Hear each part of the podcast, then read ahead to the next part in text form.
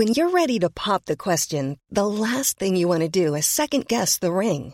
At BlueNile.com, you can design a one-of-a-kind ring with the ease and convenience of shopping online. Choose your diamond and setting. When you find the one, you'll get it delivered right to your door. Go to BlueNile.com and use promo code LISTEN to get $50 off your purchase of $500 or more. That's code LISTEN at BlueNile.com for $50 off your purchase.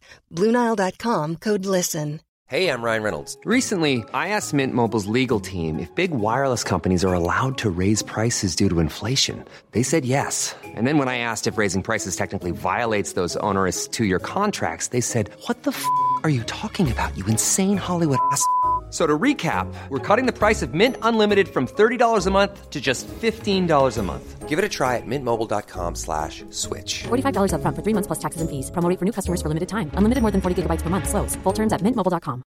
Even when we're on a budget, we still deserve nice things. Quince is a place to scoop up stunning high-end goods for 50 to 80% less than similar brands. They have buttery soft cashmere sweaters starting at $50, luxurious Italian leather bags, and so much more. Plus, Quince only works with factories that use safe, ethical, and responsible manufacturing. Get the high-end goods you'll love without the high price tag with Quince. Go to quince.com/style for free shipping and 365-day returns. Du lytter til en podcast fra TV2. Den her sag i Florida, den er tæt på ude fra det, vi ved, indtil videre til at være det, som amerikanerne kalder en slam dunk case. Altså, Donald Trump er i gigantiske problemer i den her sag. Donald Trump har opbevaret tophemmelige dokumenter om nationens sikkerhed på sin hjemmeadresse i Florida, og hvad værre er, så har han ikke vil udlevere dem. Det mener anklagemyndigheden i USA i hvert fald. We have one set of laws in this country, and they apply to everyone. Selv kalder Trump tiltalen for politisk motiveret. It's a hoax. The whole thing is a hoax. I dag er han så indkaldt til retsmøde i sagen, der bliver vurderet som markant mere alvorlig end de mange andre sager, der ellers har klæbet til ham de senere år. If even half of it is true, then he's toast. Dato i dag om, hvad sagen kan ende med at betyde for Trump og hele det politiske landskab i USA. Mit navn er Joachim Claus Høj Bindslev.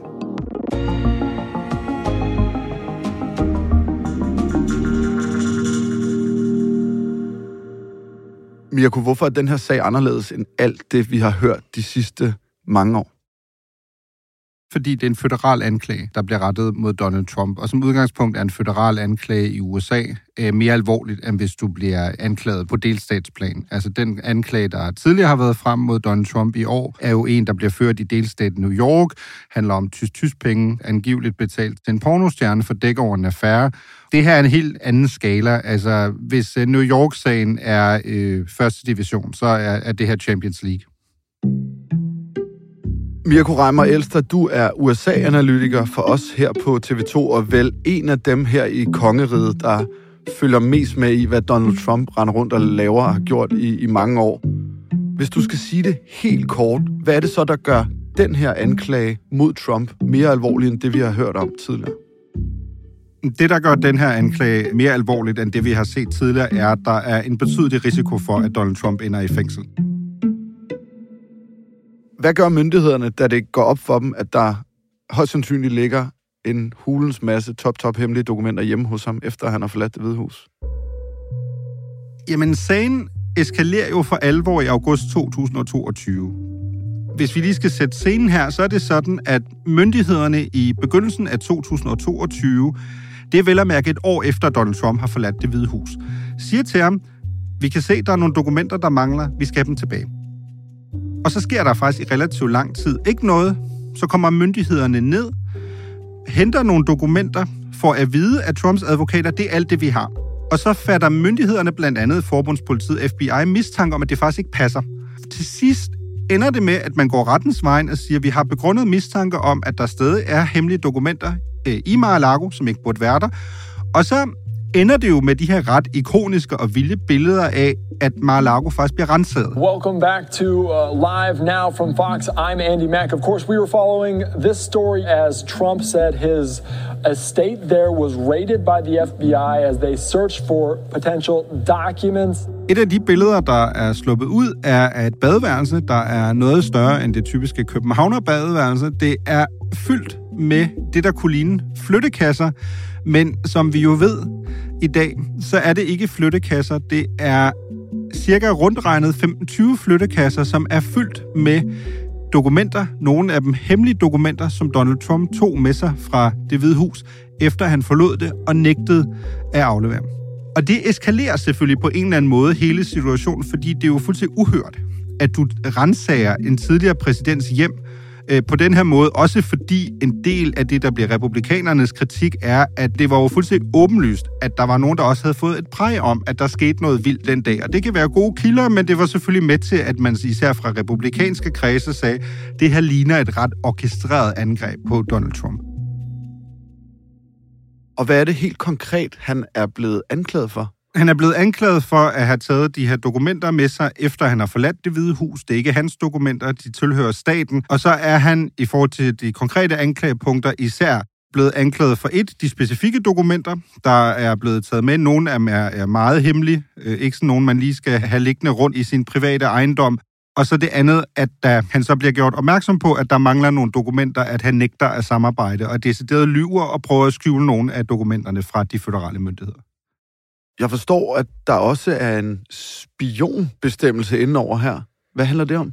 Det henviser jo her til, at du har taget nogle af nationens hemmeligheder, som du ikke må være i besiddelse af, fordi igen, Donald Trump måtte godt være i besiddelse af de her dokumenter, da han var præsident. I det øjeblik, han forlader Det Hvide Hus, er han en privatperson. En privatperson skal ikke sidde med, for at tage et eksempel, teoretiske angrebsplaner for, hvis man vil angribe Iran. Det er ikke sådan noget, du skal have på dit badeværelse eller i dit festlokale, hvor end du bor. Er det noget af det, der står i dokumenterne? Vi kender selvfølgelig ikke i detaljerne, hvad der står i papirerne, fordi det vil i bund og grund jo være et kæmpe selvmål, hvis man anklagede Trump for, at han har taget hemmelige dokumenter for sig bagefter i anklageskriftet og fortælle, hvad der i øvrigt stod i dem. Det ville være sådan lidt en Egon Olsen-plan, tror jeg, hvis man havde gjort det. Men vi ved i hvert fald specifikt, at der har været teoretiske planer om at angribe Iran. Der har også været, i hvert fald i medierne, tale om, at noget af det, der også har været blandt de her hemmelige dokumenter, det er dokumenter om USA's atomarsenal. Det er jo ikke så lang tid siden, vi talte om kinesiske spionballoner, der fløj over USA, sandsynligvis også med det formål at finde ud af, hvad amerikanerne har i forhold til deres atomarsenal. Og der kan man sige, måske skulle kineserne bare være taget til Mar-a-Lago og gået ned i badeværelset eller i en balsal. Og der tror jeg også, det er meget vigtigt at forklare, at Mar-a-Lago er ikke et privat hjem. Det er en klub, hvor du kan leje dig ind. Det betyder, at der er en masse fremmede mennesker, der løber rundt. Og vi ved fra anklageskriftet, at nogle af de her kasser med hemmelige dokumenter har været meget, meget tæt på relativt offentlige steder i Trumps præsidens og klub, hvor i teorien tilfældige amerikanere og udenlandske gæster vil kunne have fået fat på nogle af USA's hemmeligheder. Hvorfor har han taget de her mange tophemmelige dokumenter med hjem? Jamen, det er jo det store og det gode spørgsmål. Der er jo en forskel mellem at vil beholde dem for sig selv, og det var jo i hvert fald nogle af de tidlige anklager, især fra folk, der ikke kunne lide Trump, at sælge dem eksempelvis, eller bruge dem som et pressionsmiddel over for andre lande. Og der tror jeg, at det på nuværende tidspunkt, ud fra det vi ved, er meget vigtigt at sige, at der er ingenting, der tyder på, at Trump har tænkt sig at handle med dem eller sælge dem. Altså, der har som sådan ikke været en ond vilje bag brugen af dokumenter, men det undskylder selvfølgelig ikke, at man har taget dem, og at man har nægtet at aflevere dem igen. Hvordan er dokumenterne egentlig havnet hjemme hos ham nede i Florida? Når du flytter fra Det Hvide Hus, det skal jo gå meget hurtigt. Mens den nye præsident bliver indsat den 20. januar, er der jo en masse folk, der er i gang med faktisk at tømme Det Hvide Hus for alt det, der lugter af forgængeren. Så når, i det her tilfælde, Joe Biden flytter ind, så er der ikke, hvad vi har, Trumps yndlingsmenu fra McDonald's, som er en McFish, en McFeast, nogle pomfritter og en vanilleshake, tror jeg. Faktisk virkelig klam miljø. Jeg har prøvet den engang. Man er vel lidt nørd, ikke? Men alt skal ligesom være væk. Så det kan selvfølgelig ske, at der ender nogle ting i flyttekasserne og i flyttebilen, som ikke burde være der.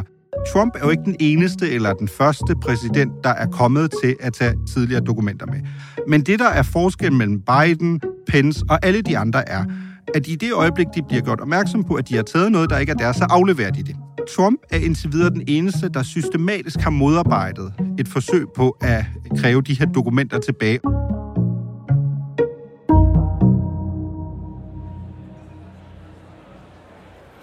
Kan du beskrive, hvad gør Trump, da den her, ifølge dig og mange andre, meget mere alvorlige anklage, end det vi tidligere har set landet? Jamen, Trump har jo for vane, at han kan jo godt lide i de klubber, han ejer, både i Florida og også i New Jersey og andre steder, han kan jo godt lide at mingle med folk, der er på besøg, altså betalende gæster. Så i de her tilfælde, så han spiser helt almindelig aftensmad, og så kan han godt lide at være DJ. Så går han lige op og siger, at i dag skal vi høre Pavarotti, for eksempel. Kan han godt lide James Brown, kan han godt lide Elvis. Var vist en af de seneste gange, der skulle de bare høre lidt Elvis. I stedet for, som andre politikere måske vil have gjort, de vil have sagt, okay, det sidste, jeg skal gøre nu, det er at skulle møde alle mulige mennesker, der lige har set på deres telefoner, at jeg er blevet tiltalt. Men der er det, tror jeg, også meget vigtigt at huske, at Trump er jo på hjemmebanen i de her seancer. Han er både på hjemmebane i forhold til det hans egne klubber, men hvis du hader Donald Trump, så tror jeg ikke, du betaler penge for at bo på hans resort i New Jersey eller i Florida. Så som udgangspunkt er det jo folk, der godt kan lide Trump, og også vil være enige i, at han måske er blevet offer for en politisk heksejagt her. Så det, han gør, det er bare, at han står og hygger sig med sine fans og sine venner og sin familie? Ja, han står og DJ Trump, ikke? Jeg ved ikke, om det er hans DJ-navn. Måske ikke så kreativ i så fald, men han fortsætter jo bare, som om ingenting er hændt. Hvad siger han så, Trump, til den her tiltale, når han ikke står og er DJ, men rent faktisk forholder sig til den? Jamen, Trump bider jo... Hans generelle sådan, strategi her har været to ting. Det ene er, at han selvfølgelig afviser, at det skulle være alvorligt. Så det er sådan ligesom at forklejne alvorligheden i det her. Det næste er, og der er vi jo inde i, at det amerikanske juridiske system er jo meget anderledes end det danske. Han fokuserer selvfølgelig på, at den her anklage kommer fra føderalt hold, og at den amerikanske justitsminister jo er politisk udnævnt. Så han er jo blevet valgt af en demokrat, Joe Biden, der sidder i Det Hvide Hus. Så Trump vil selvfølgelig gerne gøre det her til en form for politisk forfølgelse. Han vil ikke gøre det her til en almindelig retssag. Han gør det til at sige, prøv at høre, jeg er præsidentkandidat. Jeg vil gerne næste år slå Joe Biden ved præsidentvalget. Gæt, hvem der lige har rejst tiltale mod mig. Joe Bidens justitsminister. Det er jo en måde at prøve at tage det juridiske ud af dimension, og i stedet for gøre det til et politisk slagsmål. Det er jo ikke første gang, at Trump er blevet efterforsket og tiltalt. Tidligere handlede det for eksempel om samarbejdet med Rusland. I USA kritiserer en særlig undersøger forbundspolitiet FBI for at have indledt en efterforskning af Donald Trumps mulige russiske forbindelser under præsidentvalgkampen i 2016. Så er der så for nylig en stor rapport, der har konkluderet, den efterforskning af FBI burde aldrig nogensinde være startet. Sagen var fuldstændig tynd. Ingenting at komme efter. Når Trump så går ud og siger, det her det er en heksejagt, vi har set det før, nu kommer det igen, det er bare en politisk modstander, der vil smadre mig. Skal vi så ikke tage ham seriøst? Både og. Det er rigtigt, at Ruslands undersøgelsen, også i forhold til, hvordan den er blevet dækket i amerikanske medier, har jo vist sig, i hvert fald når det specifikt kommer til Trump, måske lidt at være en gave for Trump. Forstået på den måde, han er aldrig blevet dømt. Tværtimod i de rapporter, der har været, den mest fremtrædende af dem var Mueller-rapporten, der kom i sin tid, men hvor det var den tidligere FBI-chef Robert Mueller, der stod i spidsen, der blev Trump jo frikendt. Der vil kritikerne jo, Trumps kritikere, henviser at sige, jamen der er stadig massevis af folk rundt omkring Trump, der er blevet dømt. Det er ikke sådan, at der overhovedet ikke har været noget. Men Trump har indtil videre vist sig at være urørlig. Der, hvor den bliver interessant her, er nok mere, at hvis man kigger på de to sager, hvor der faktisk specifikt er blevet rejst et tiltale mod ham nu. Først i New York, og så nu jo også i Miami. Der tror jeg godt, man allerede nu kan konkludere, at den første sag i New York har gjort sagen i Florida en bjørnetjeneste. Fordi den sag i New York, som handler om tysk-tysk-pengene og angivelig betaling af en pornostjerne for at dække over en affære. Nu vender vi så blikket mod New York, der i dag er vidne til en historisk begivenhed. Efter planen så vil den tidligere amerikanske præsident Donald Trump om kort tid møde op i retten på Manhattan. Som den første amerikanske ekspræsident nogensinde vil han blive tiltalt i en straffesag. Den er juridisk set meget tynd. Det er der som sådan også bred enighed om i USA. Den her sag i Florida er ikke tynd. Altså, den er tæt på ud fra det, vi ved, indtil videre til at være det, som amerikanerne kalder en slam dunk case. Altså, den er tæt på at være en sag, som er nærmest skudsikker. Altså, det er svært at forestille sig, at Trump kan vinde den sag. Og grunden til, at du kan konkludere det blandt andet, er, at stort set ingen sager, som føderale agenter undersøger, bliver normalt rejst tiltale. Jeg skal tage et konkret eksempel. Det er sådan, at kun 2% af de sager, som føderale agenter sidder med, dem vil de gerne føre for retten. 2%. Når du lægger oveni, at du ved, at det her er en sag med både gigantiske historiske og politiske implikationer. Første tidligere præsident, der bliver tiltalt. En jo ikke kun tidligere præsident, en nuværende præsidentkandidat, der på det her tidspunkt er det bedste bud på Joe Bidens modstander næste år. Hvis du så som føderal anklagehold alligevel vælger at rejse den sag, så er det efter alt at dømme, fordi du er så klokkeklar overbevist om, at du kommer til at vinde den sag. Fordi beviserne, som vi også har talt om, er så tydelige i den her sag. Vi har jo lydoptagelser, der klokkeklart siger, at han ved, at han hverken må tage dokumenterne med sig, at han ikke bare kunne afklassificere dem, efter han var trådt ud af Det Hvide Hus.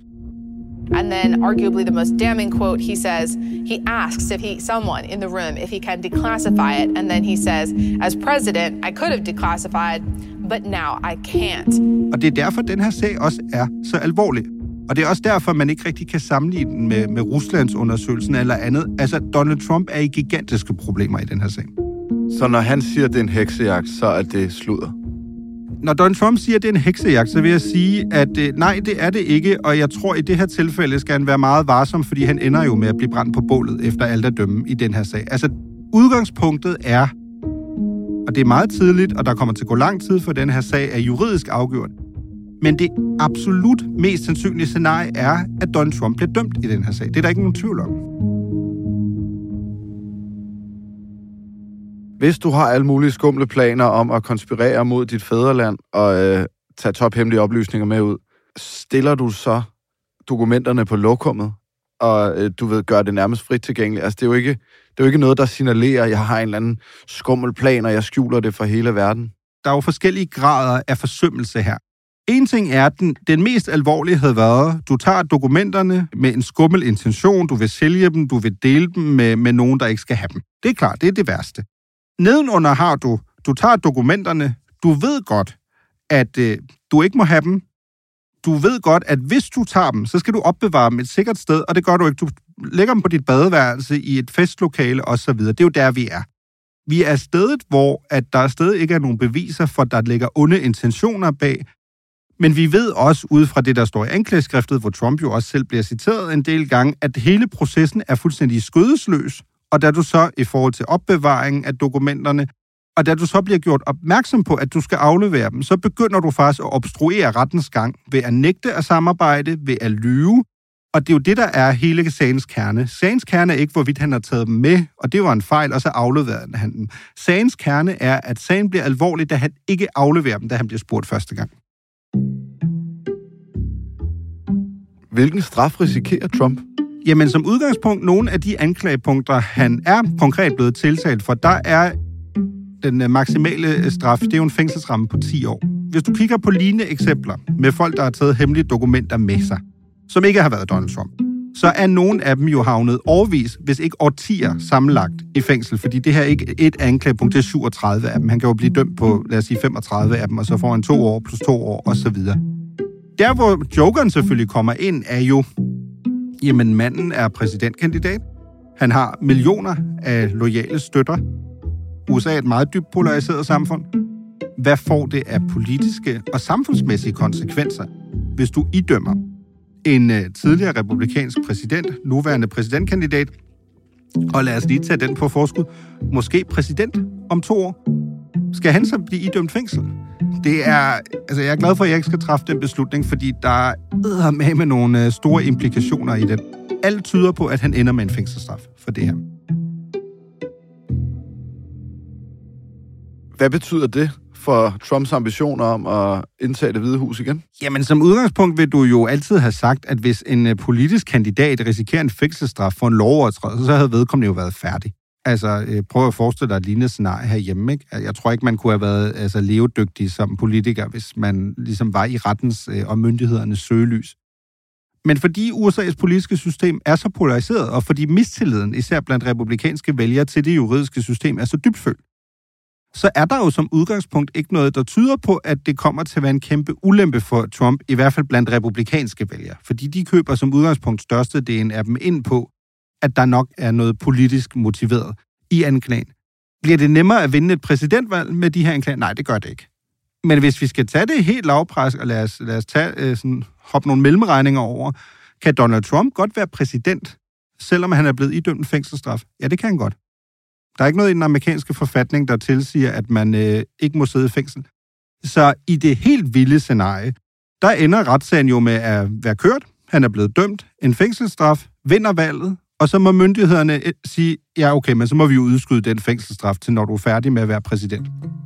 Så en dømt kriminel kan sidde i Det Hvide Hus og ligesom vente på, at når han ikke er i Det Hvide Hus mere, så er det Operation Alcatraz eller Gitterly eller et eller andet bag sig. Hvis vi skal nørde lidt her, der kommer et andet interessant element ind i det her, og det er, så frem Trump skulle komme tilbage i Det Hvide Hus, eller bare en anden republikaner for den sags skyld. Det kan jo også være, at Trump ikke vinder nomineringen, og den anden republikaner vinder næste år. Så har amerikanske præsidenter jo den mulighed for at benåde folk, der er blevet idømt straf for føderale forseelser, som i det her tilfælde.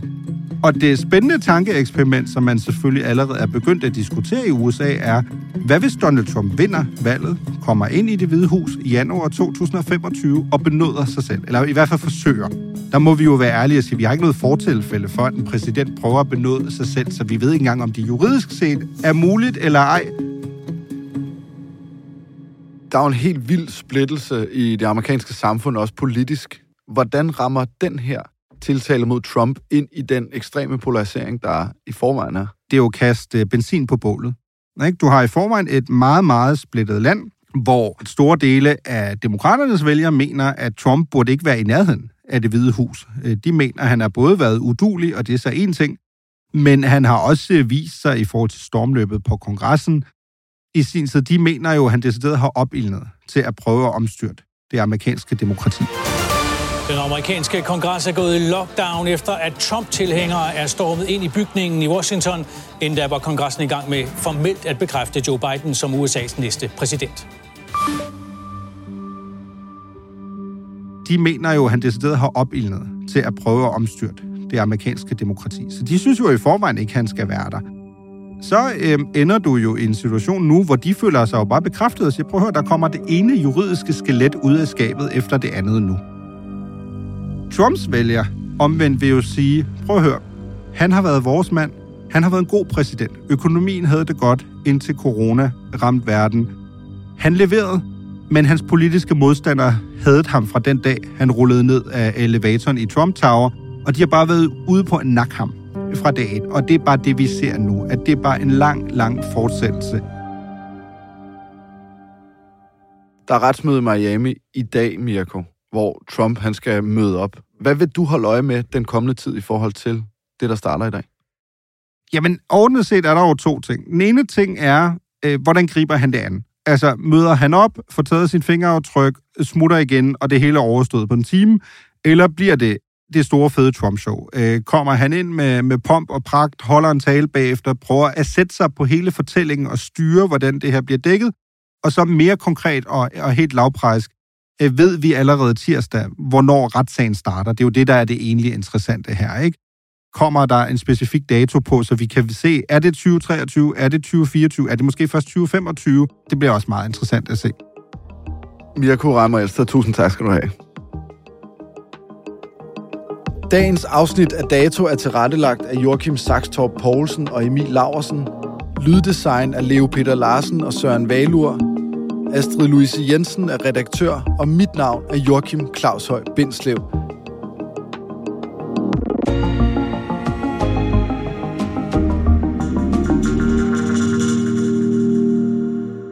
Du har lyttet til en podcast fra TV2. Hey, it's Danny Pellegrino from Everything Iconic.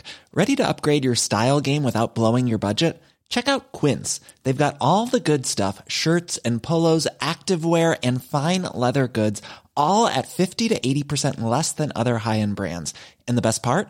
They're all about safe, ethical, and responsible manufacturing.